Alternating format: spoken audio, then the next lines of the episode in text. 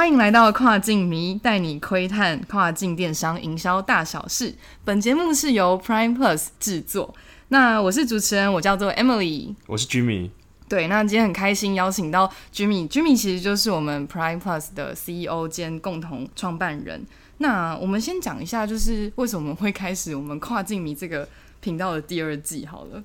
OK，就其实其实其实前阵子我们做第一季的时候啊，我们就算是有一点就是小尝试这样，但做一做之后，后来刚好就是就是一阵忙碌，应该要遇到第四季嘛，然后，我们就超级多专案上的事情，所以后来我们就在装死这样，然后就对，就装死了一阵子。那最近觉得好像可以 pick up 起来这样对，要。死里复活这样子。对对啊，所以呢，就是我们很开心能够在这个节目里面，呃，跟大家分享我们去年整个经营跨境电商之后的一些想法。而且你知道去年 Q 四为什么会这么忙，就是因为有一个很重要的事情，就是疫情来了。对，真的，我们突然就是收到就是超级多超级多厂商就是很有兴趣想要出海，但都是被迫的，对就是例如说他可能本来可以出国参展的啊，然后结果现在都不行，然后或者是本来可以接海外订单，现在都不行，所以大家都突然突然之间想要来做跨境。对，没有，因为很多的厂商他们可能原本都是用实体门市在称霸全台湾，嗯然后呢，结果现在大家都不能出去实体门市购物了，所以他们就想到天哪，那我们一定要找一个出路，所以他们就找到电商，还有跨境电商。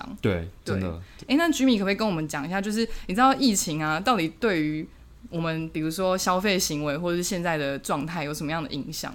其实我觉得这蛮明显的，就是其实在这疫情期间呢、很多大部分的人他购物习惯都改变了。像例如说，呃，我在美国有一些朋友，他们以前像你们不知道大家有没有听过，之前在 Amazon 有收有收购了一个叫 Whole Food 的一个、嗯一个嗯 market 这样。对，然后那个时候一开始的时候，好像 Whole Food 做并购完之后做的没有太好，因为大家还习惯去超市买货，买那个青菜啊、蔬果什么的。但是其实这件事情现场捏一捏、摸一摸，对对对对，可能西瓜要拍一拍之后才知道到底好不好吃这样。然后可是就是一直都没有太成功，但是刚好这一次疫情啊，其实大部分的改变了就是大家消费的习惯。对然后所以其实很多人，我们先不讲一般的产品，因为三 C 产品可能你本来就会上网去买，对，但是。现在 even 连就是蔬菜，可能蔬菜、水果、煮菜的东西，你都会上网去买了，这样、嗯透过透过 Amazon。所以其实现在我必须说，就是在美国地区的买家们已经非常习惯透过线电商来买东西，而且再加上就是去年的时候，亚马逊又更进一步把他们的物流可以进化到有些地方是已经是当当日配送这种程度，这样隔日当日配送，这这么非常快，这样。很夸张哎哎，美国这么大，然后它可以当日配送，对，所以就是因为它现在已经太强了，所以其实大部分的人都已经习惯性去网上买东西，所以其实，在我们的数据上看来，确实是很明显的，就是营收是有在增加的，嗯嗯，就很明显被拉高。那这东西其实现在反而在第四季的时候，我们就发现，嗯、已经不是你的技巧有多好了，而是你比谁有货。哦啊，谁抢得到仓就是仓库的空间，谁抢得到就是物流的空物流的配送这样子。反正你有本事把货放进去，你就你就有办法卖掉。对对对，其实呃，连我们有卖过一个很贵很贵的产品，它本来呢就是算是蛮难卖的，因为 Amazon 是一个价格非常敏感的地方，嗯，怎样那的产品啊？它就是一个算是电竞的产品这样。哦，然后可是呢，它那时候因为它比别人都贵，可是当疫情来了之后，然后后来很多人仓库货不够，然后所以大部分便宜的东西都断货了，就换它。突然跳出来，然后它就一路爆冲，这样，所以它销量就越来越好。所以其实是因为它有货，所以它卖的很好。对对对，所以其实我觉得这件事情蛮特别，就是从这上面数据上来看，我们就会觉得哦，其实电商真的是在崛起。老实说，嗯，其实我们网络上都说一个新的名词叫做新常态，因为我们以前都会觉得好像哎有这么多那个实体的门市可能都关掉啦，那我们过了这波疫情之后就可以回到原本的生活。但目前真的看二零二零年整年这样下来，我们可能就要习惯这个新的常态。你可能在网络上动动手指按几个按钮，隔天就在门口收包裹。对。对，像你看，现在本来我我以为我今年可以出国玩，但 但现在看起来已经今年可能也不可能。你看去年一整年到今年，所以其实这件事情大家慢慢的都已经开始习惯了，不管是从教育、可能教育工作，像你看美国很多工作都已经进入 work from 就长期 work from home 了这样子。真的，我们公司有一阵子 work from home。对对对，我们就是一直在 work from home。对，见到同事的机会都会觉得哇，好珍贵哦，这样子。真的，新人都不知道大家长什么样子。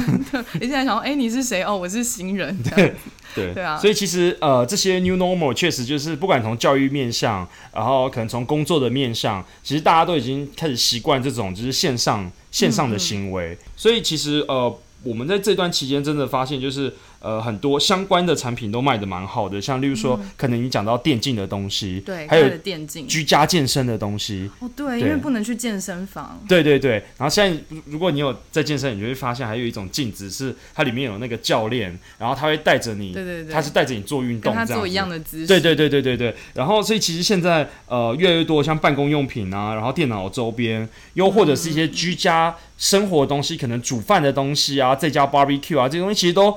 卖的很好，因为其实大家也无处可去嘛。那那美国人对生活的这种生活情趣又特别重视，所以这些东西都会卖的，都卖的真的蛮好的。对，就是一些科技产品可以帮助你能够跟上这个远距的趋势，或者在家隔离的这个呃生活居家能够有帮助的，都是还蛮夯的这样。对。可是我刚才听到一个重点，就是很多的科技产品，然后都会开始你知道一直往上成长。我觉得这刚好你知道，就是台湾很大的强项，台湾就是最会做三 C 产品的。国家对，其实我觉得，嗯，台湾很多真的就是大部分来说，我这边观察很多客户都是做代工的部分，对，他可能呃代工机壳啊，然后代工一些三 C 的东西啊，充电器啊这样。那可是其实这个机会就是现在就是一个很好很好的机会进去平台，因为现在不是只有品牌会卖。对对，所以你可能不是品牌，然后你有一个好的东西、好的价格，你也是很有机会大卖的。所以我觉得其实现在对于代工厂来说也是非常的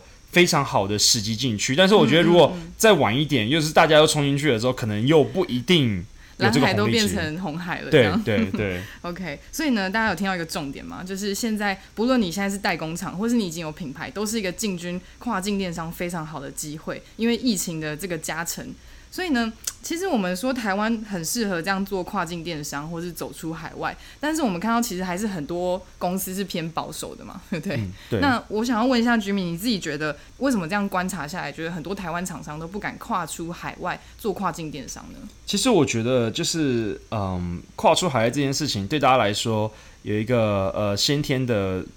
天然屏障，就是语言的问题。对，所以就是呃，台湾人算是一个比较。我觉得比较保守的人，就是像假如说像讲读书的时候好了，你看那美国人啊，就是他只会呃二十分，他就可以讲他会一百分，对对。然后台湾人就是会一百分，讲自己只会五十分，所以所以其实对大家都非常喜欢帮自己打折这样子。那所以其实呃，我觉得这是一个心态问题，你会觉得自己的英英文好像不够好，嗯嗯嗯，但其实真的。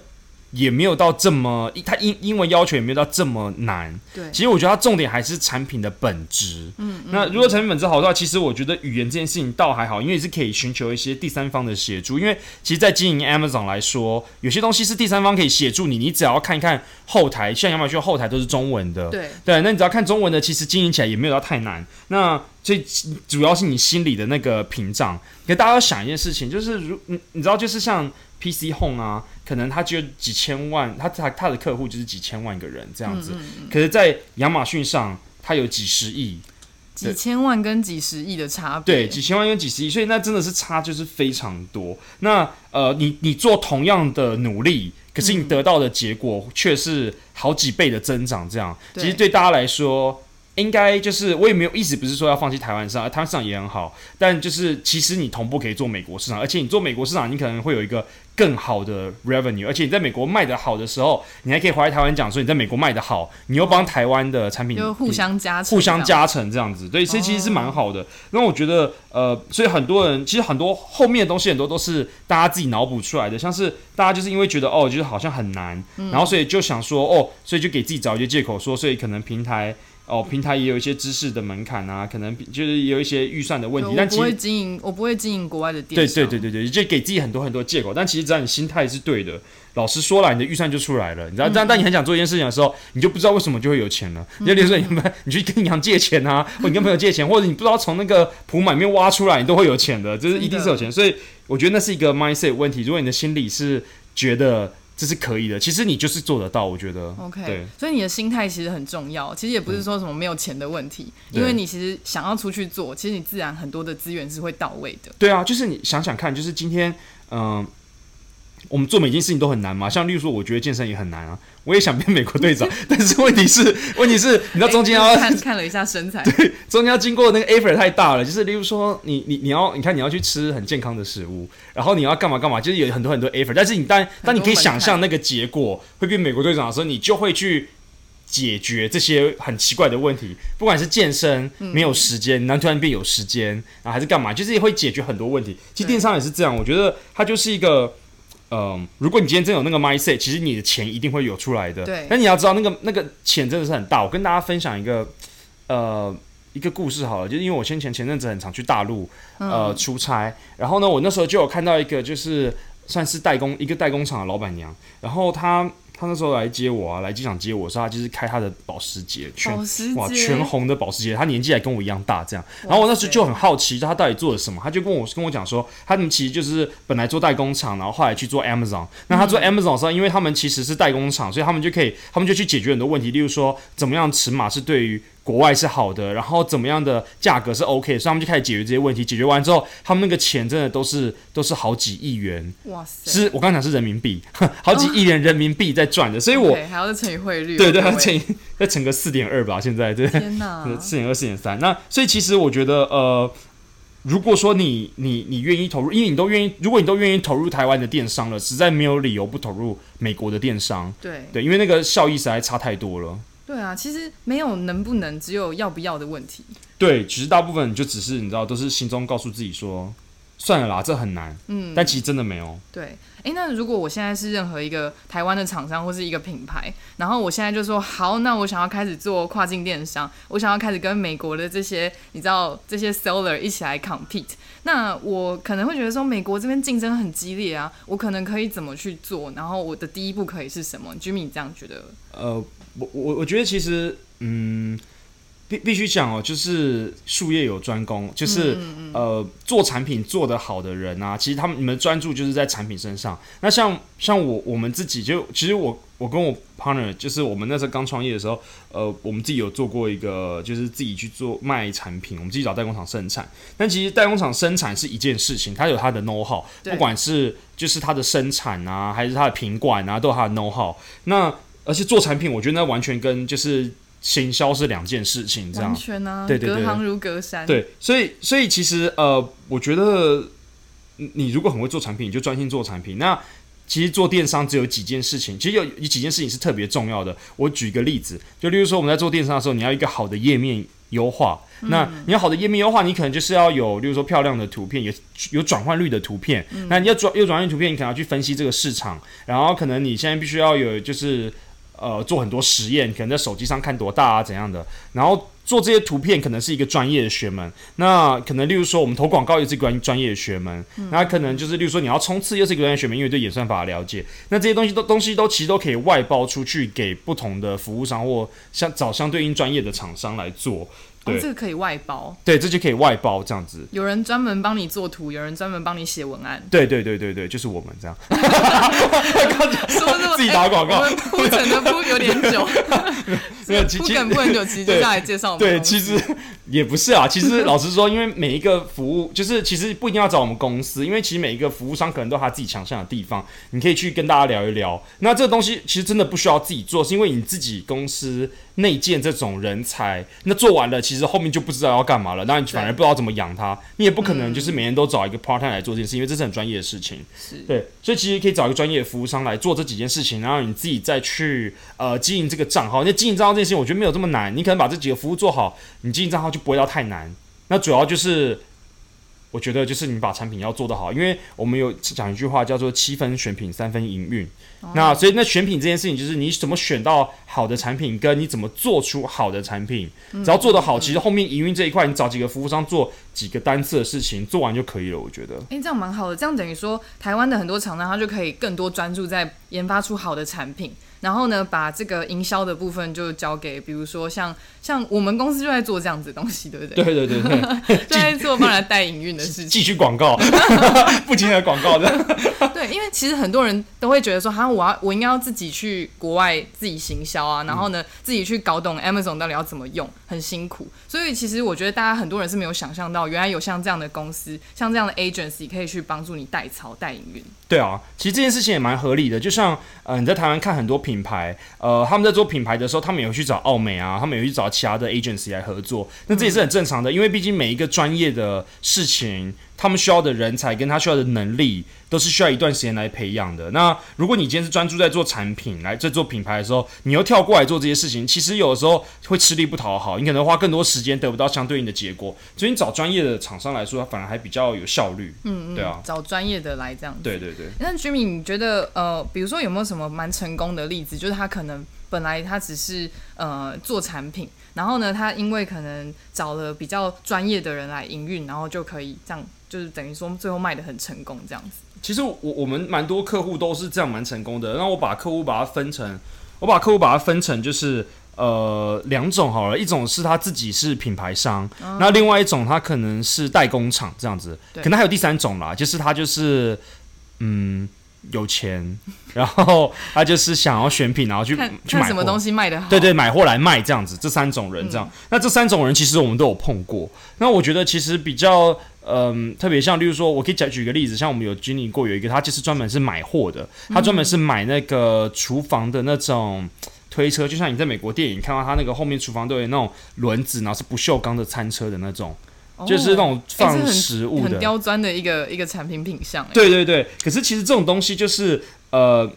如果说你今天有找到对的关键字，曝光在对的人面前的话，它其实很容易还是卖得出去。所以我们到时候后来卖卖之后，它一个月的营业额啊，它也有大概五十万美金一个月，对，五十万美金。所以其实我觉得，而且他公司只有就是三个人，然后他们都专注在选品而已，那剩下都是付钱给我们。然后我们去帮他营运这件事情，所以其实我觉得他也是颇颇爽的，我我蛮想当他的。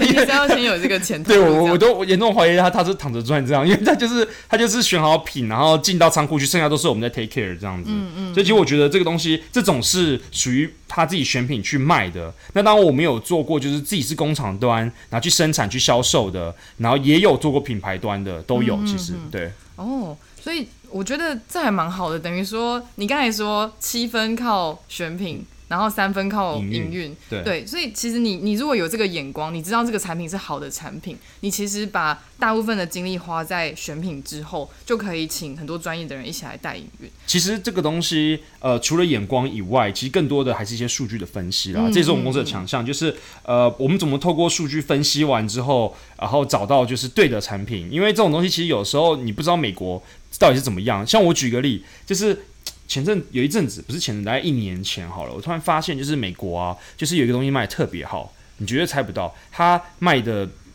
是在三 C 里面卖最好的。三 C 哦，对，它叫做不断电系统。不断电系统？哎，是啊，不断电系统。对，不断电系统是什么？在台湾大家非常陌生嘛，就觉得那是什么？但应该是自动断电系统。对对，它叫不断电系统，是因为就例如说，假设你在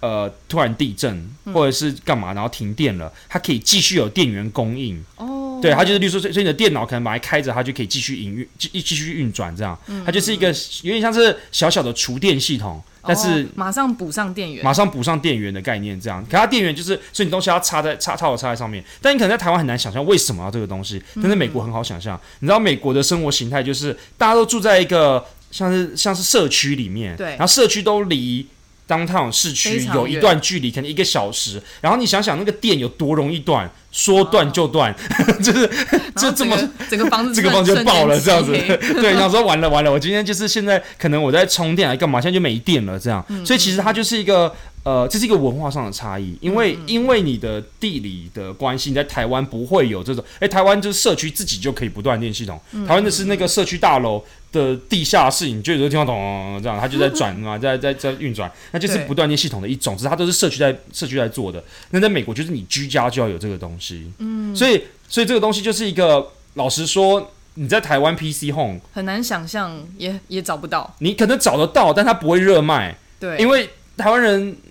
应该很难知道需要用到不断电系统的时候，嗯，但在美国，你就是这是一个可能是一个必备品。那这种东西就是一个文化上的。差异，这可能可以用数据来告诉我们有这件事情的存在。哦，对，所以就有一些 filter，然后就可以选到一些，哎、你没有想过，可是其实它会热卖、很有潜力的商品。对对对对对，那这嗯种数据分析，就是如果你不会，哎、你也可以找我们，我们也可以单独帮你做数据分析，这样子。OK OK，其实我们很专注在数据分析啦。对，真的很专注。对嗯，那呃，如果我现在就是觉得说，好，那我想要跨境，我想要做跨境电商了。那你知道跨境电商其实有几种方式吗？要么我们就是上 Amazon 或是 eBay 这种的电商平台，不然就是我自己说我要来做一个美国站自己的自建站。那我们通常都会在想要要怎么去取舍这两种的管道。居民这边有什么建议，或是我们应该要怎么去评估？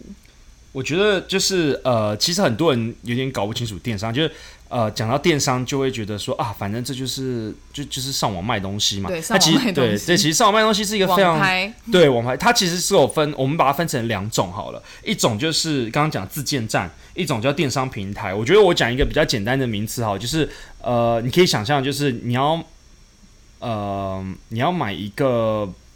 那怎么讲呢？例如说，你要买一个产品，你要买哦好，你要买手机好了，然后你要买苹果的手机，那自建站就是 Apple Store Apple 的专卖店，就是他自己有自己品牌的店。那另外一个你可以去哪里买？你也可以去 Costco 买这个 Apple 的手机。哦那 Costco 就是一个、像是家乐福啊，Costco 这种东西，他们就是一个算是一个电一个平台啦，不讲电商平台，它就是一个平台。那呃，所以你可以想象成就是，例如说在很多品牌都可以在那个平台卖，这样。对，就例如说你今天好，今天想买个菜瓜布，你会去，你可以去家乐福里面看到各个不同品牌的东西，这样。对，可是当然，就是你在家乐福买的时候，你不一定会看品牌，你可能就是选一个价格便宜的啊，嗯可能好用的啊，这样子。就大家一起竞对争。对对对，它只是放到线上，它就是 Amazon，嗯，它就是 PC Home，类似这样子。那可能那自建站就是指说你自己在东区开了一家小店，卖了一个衣服，或今天你在你是苹果，你开了一个 Apple Apple Store 这样子的感觉。那所以大家可能常常就，所以我们把它全部搬到线上的时候，就是一个叫自建站，一个叫做电商平台。那讲到这个，大家就想说，诶，进到美国，大家每次第一想是就就想说，诶，我是不是要进 Amazon？但其实不一定。那为什么大家都讲要进 Amazon？、是因为 Amazon 自己本身在美国是一个算是流量怪兽，流量怪兽，真的就像是有点像是呃，你到一个地区去，然后你今天，然后你今天刚搬家搬到桃园去好了，然后可能你要买东西的时候，你一开始你也不不不熟悉附近的环境，你第一件事情就去家乐福买你要所有的东西，这样子。对概念上就是这样，所以其实我觉得你应该是看一下第一个，你到底你的策略是什么，嗯然后你的钱有多少，然后呢。对对对，然后你你你的对啊，还有你的特色是什么？那我像我举我举个例子，像例如说，假设今天你卖的东西就是你就是代工厂，但做的东西今天就是一个像我刚刚讲拿菜瓜布举举例好了，菜瓜布可能一开始不是吃什么太多品牌的东西，但他吃的可能就是你怎么描述它有它多好刷，多可能多去油污这样子，然后可能就是还有它的价格这样。那如果说这个东西就是不完全是以品牌为主了，我觉得应该这样讲。那可能就你会随便去选一个这这种就感觉好像还不错的菜瓜布，但是那这种东西你在亚马逊就在线上上，你就可以去亚马逊做销售。嗯，那如果说你今天卖的是一个甚至有一点点特别的东西，可能也有一点点品牌的意识这样子。对那这时候我可能就会建议你，就是你可以走一些呃自建站这样，又或者你东西就比别人贵。嗯，那你比别人贵，老实说，那可是你有一些故事想要说。那你今天想要说品牌故事的时候，最好的流程是一个，有故事的菜瓜布，对，有故事的菜瓜布，它就是一个很特别，它又它又结合了一些什么特色？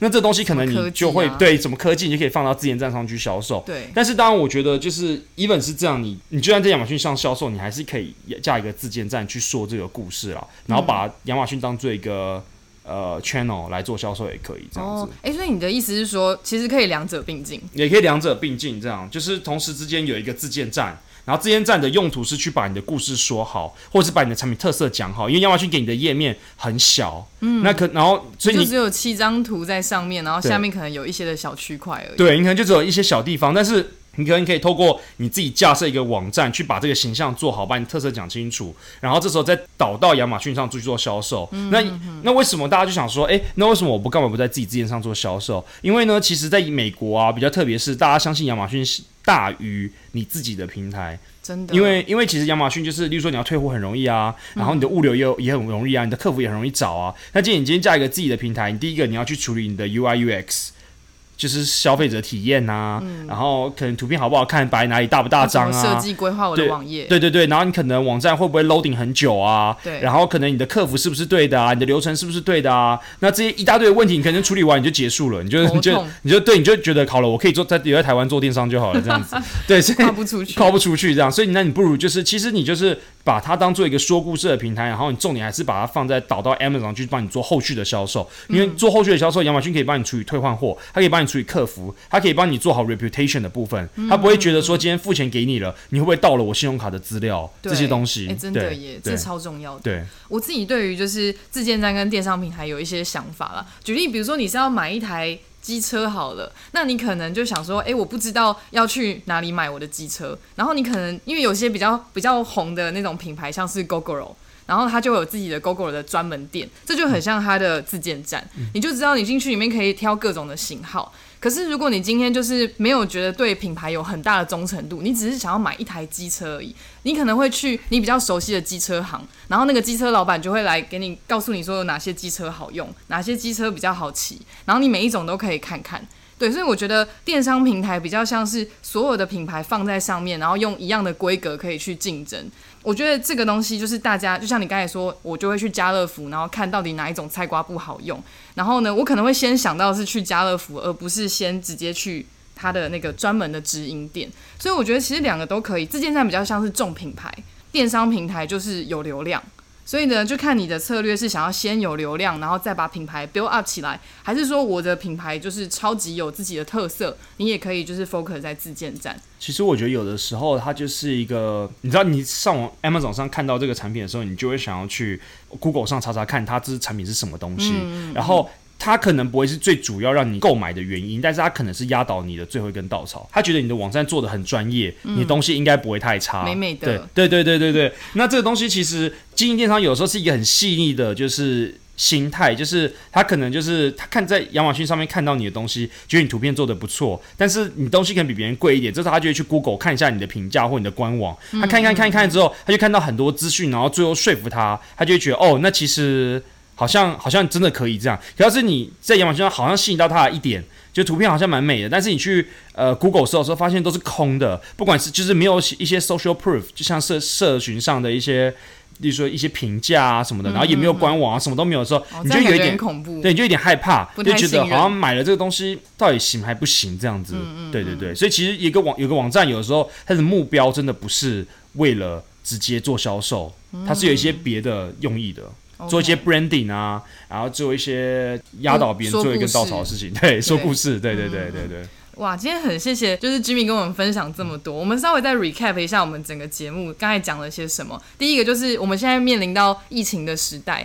那这个后疫情的时代的新常态呢，我们其实会有很多，比如说远距工作啊，在家隔离可能会要做的事情，所以网购。它已经开始大大的兴起，所以这是台湾厂商能够跨出海外或是到电商世界的非常好的机会。那第二个就是，其实老说你可以不用自己做而已，因为电商竞争很激烈，你想说自己怎么做赢别人，其实是可以找很多第三方去协助，而且呢，往海外拓展可以找专业的来。那最后呢，就是比如说你想要选哪样的 channel，可能是自建站啊，或是电商平台，那就是看你自己的策略是想要 focus 在品牌呢，还是呢先带出流量，然后呢再把品牌 build up。所以这几种东西呢，是给大家一个参考。那如果大家就是，如果你已经是在台湾经营有一些规模的这种品牌呢，我觉得非常的鼓励大家可以开始做跨境电商。你知道，做跨境就是现在，不要再等了。真的就是呃，其实各位常常就是听到，就是在大陆那边就讲到说什么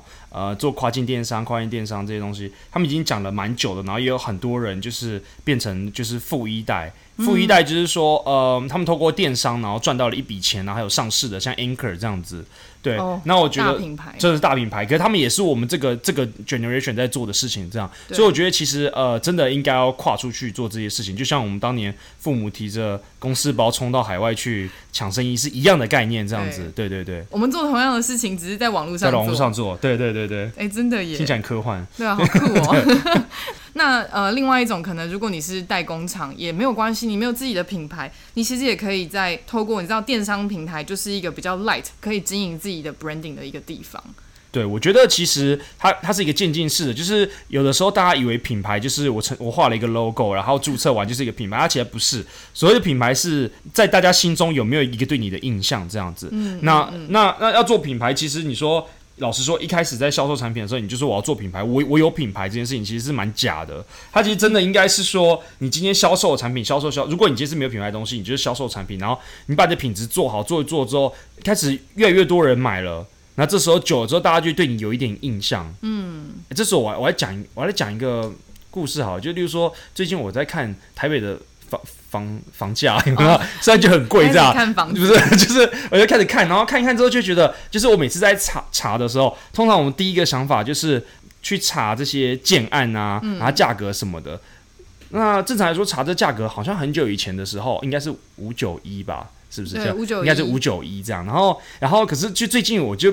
不知道为什么就一直查，一直查，一直查，就是从以前到现在，然后我都看到有一个叫乐乐居的。乐居，对对对，有一个很特别，啊他们网络服务吗？也是一个类似，他就会写出很多，就是说实价登录的东西啊，然后用地图呈现，就做的很 friendly 这样。然后其实我对他本来就是也不认识，嗯，但他可能就是 ACO 做的很好，然后加上我每次查房价的时候都会看到他，然后都一直打，他也不是广告，他就是 ACO 做的好而已，就是搜寻引擎优化做的很好。然后每次我都看得到之后，看久了之后。然后有一次，我居然就最近的时候，突然想说我要查房价，我第一件事情居然是直接去乐居，不是去 Google 了。就是我就觉得这是一个长期以来对我的洗脑，然后就像小时候听到什么丝丝有三种一样，就是你知道，一直丝丝有三种，还有感冒都要去买丝丝这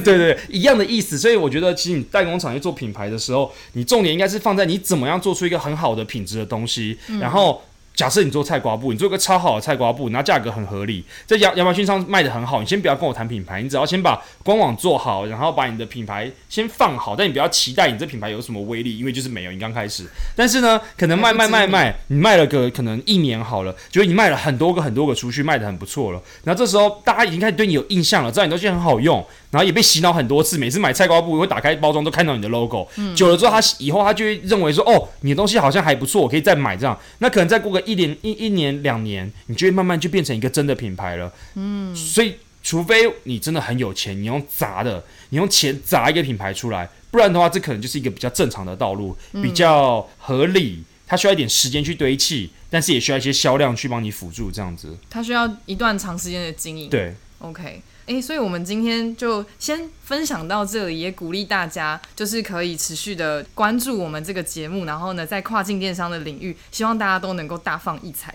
如果大家想要持续的更多认识 Prime Plus 的话，大家也欢迎可以上我们的官网。那稍微讲一下我们的官网的网址，其实没有很难，就是 Prime Plus，然后呢 Global.com，我会把相关的资讯放在下面的资讯栏，大家可以一起去看哦。那其实呃，我们还有那个跨境迷的网站嘛，那如果大家也想要看一些就是新闻啊、知识啊，也可以上去看。那当然，如果大家也想要知道什么，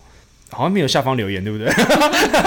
他就是 Apple Apple Podcast 可以 Apple Podcast，偶尔你真的非常想知道什么东西，那你就去。要去哪里啊？你可以，你可以在 Apple Podcast 下面留言，你也可以上我们的粉丝专业，你可以打就是 Prime Plus，然后在我们的在 Facebook 就可以找到我们。对对对，或者你再激进一点，你想要寄信给我们，然后跟我们讲你真的想听什么。找到我们官网其实也有电话啦。可以啊。对对对，所以其实呃，我们会不定期的在更新这些新知给大家，那希望大家可以来关注一下。OK，好。那今天的节目就到这里喽。那我们接下来就会尽量每个礼拜都会出我们的节目，所以我们下次见喽。好，谢谢大家，拜拜，拜拜。